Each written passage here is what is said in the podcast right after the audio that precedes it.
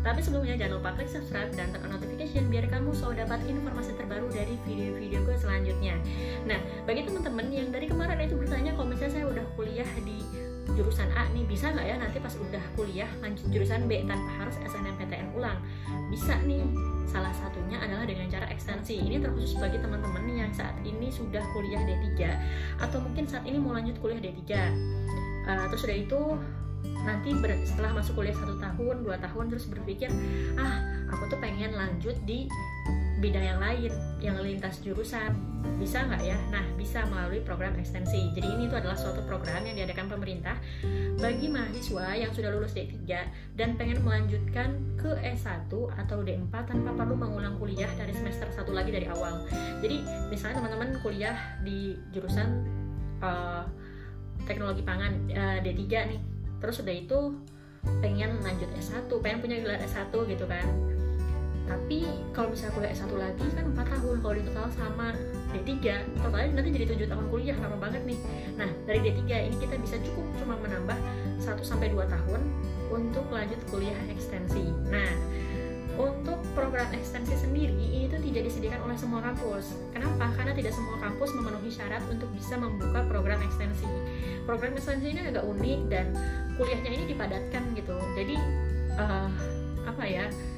nggak semua kampus memenuhi persyaratan tersebut dan nggak semua juga dosen-dosennya capable untuk memenuhi syarat untuk ekstensi tersebut. Nah, untuk kampus-kampusnya apa saja sih yang memenuhi syarat dan saat ini menyediakan atau membuka program ekstensi?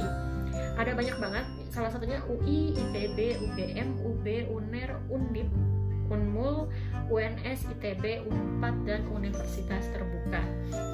Tapi perlu teman-teman perhatikan ya, jadi uh, misalnya teman-teman mendaftar ke kampus yang menyediakan ekstensi. Nah di situ tuh mensyaratkan bahwa maksimal kuliah itu lima tahun. Nah ini lima tahun bukan terhitung sejak teman-teman mendaftar ekstensi tapi terhitung dari total kuliahnya. Misalnya teman-teman D3 nih uh, udah menghabiskan waktu tiga tahun dan persyaratan dari kampusnya adalah uh, maksimum kuliah lima tahun. Jadi udah kemakan tiga tahun nih. Nah untuk ekstensinya ini maksimum dalam dua tahun harus sudah selesai. Jadi nggak boleh lebih dari itu. Jadi ini balik lagi ke kebijakan setiap kampus. Teman-teman bisa lihat dulu peraturan kampusnya kayak gimana. Jangan sampai zong udah daftar kuliah udah daftar ekstensi bayar mahal-mahal ternyata batasan waktunya tidak sesuai dengan yang teman-teman punya.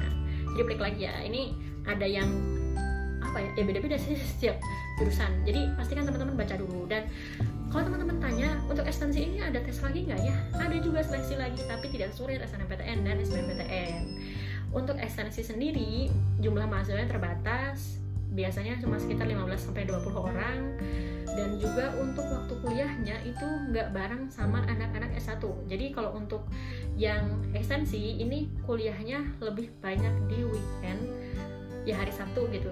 Atau kalau nggak bahkan hari Minggu. Kalau misalnya mungkin kuliahnya nggak kejar di hari Sabtu, ada juga di hari Minggu. Atau kalaupun ada di weekday, weekday ini ngambil waktunya jam malam. Kenapa? Karena untuk yang ekstensi ini rata-rata sudah bekerja. Jadi kan misalnya lulusan D3 nih, D3 kan siap kerja. Misalnya habis lulus D3 kerja dulu, setelah kerja terus ngerasa ah pengen nih kuliah lagi lanjut ekstensi. Nah kerjanya kerjanya itu gak dilepas. Jadi sambil kerja pagi sampai sorenya itu kerja, kemudian malamnya kuliah untuk yang program ekstensi. Salah satu pertanyaan yang sering ditanyakan adalah kalau misalnya D3 terus udah itu udah kerja dan kemudian lanjut S1 untuk ekstensi apakah S1-nya ini harus linear dengan D3?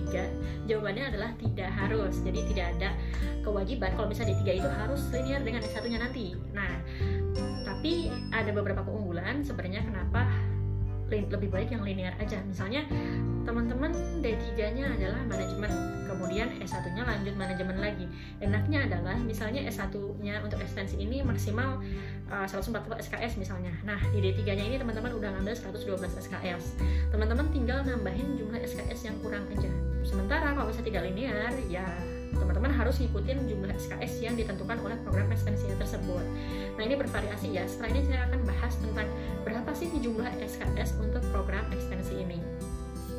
Dan oh ya lanjut, uh, untuk yang tidak linear ini bukan berarti ngambil jurusan yang benar-benar jauh dari jurusan yang waktu kita D3 sebagai contoh misalnya D3-nya program fisioterapi tapi nanti ekstensinya mengambil ilmu komputer itu nggak boleh terus nggak boleh juga kalau misalnya uh, D3-nya ilmu komputer kemudian lanjut ekstensi di akuntansi. Jadi tetap harus yang serumpun ya setidaknya kayak misalnya di akuntansi kemudian lanjutnya ke manajemen atau kalau enggak misalnya di ilmu komputer lanjut ke bidang informatika. Jadi nggak terlalu jauh. Nah, kemudian untuk uh, lama kuliahnya itu berapa lama? Ini balik lagi ke jumlah SKS dan kebijakan di setiap universitas. Jadi semakin banyak SKS-nya, maka durasi kuliahnya akan semakin lama dibandingkan jumlah SKS yang sedikit. Nah, ini balik lagi ke tadi yang saya sebutkan bahwa yang linear dan tidak linear itu ada perbedaan. Nah, contohnya di Universitas Sangga Buana, untuk yang linear itu cukup uh, 48 SKS, sementara kalau yang tidak linear itu butuh sampai 68 SKS.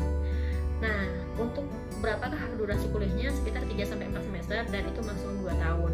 Dalam artian kalau misalnya kita linear dengan jumlah SKS yang lebih sedikit, kemungkinan akan lulus lebih cepat dibandingkan yang tidak linear. Nah, kemudian ada lagi nih di Universitas Trilogi ini beda lagi. Untuk yang akuntansi jumlah SKS-nya 44 sampai 52 SKS. Sementara kalau yang manajemen itu 44 sampai 71 SKS. Banyakan yang manajemen ya.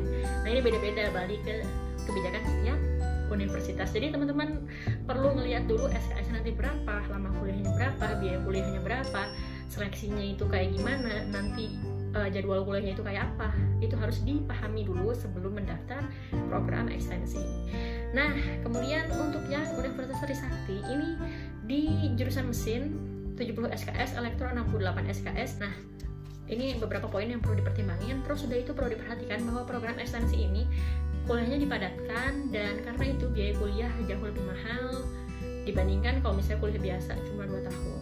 Segitu aja terima kasih sudah menonton video ini sampai akhir. Kalau teman-teman punya pertanyaan lain bisa tanya kolom komentar di bawah ini. Dan terima kasih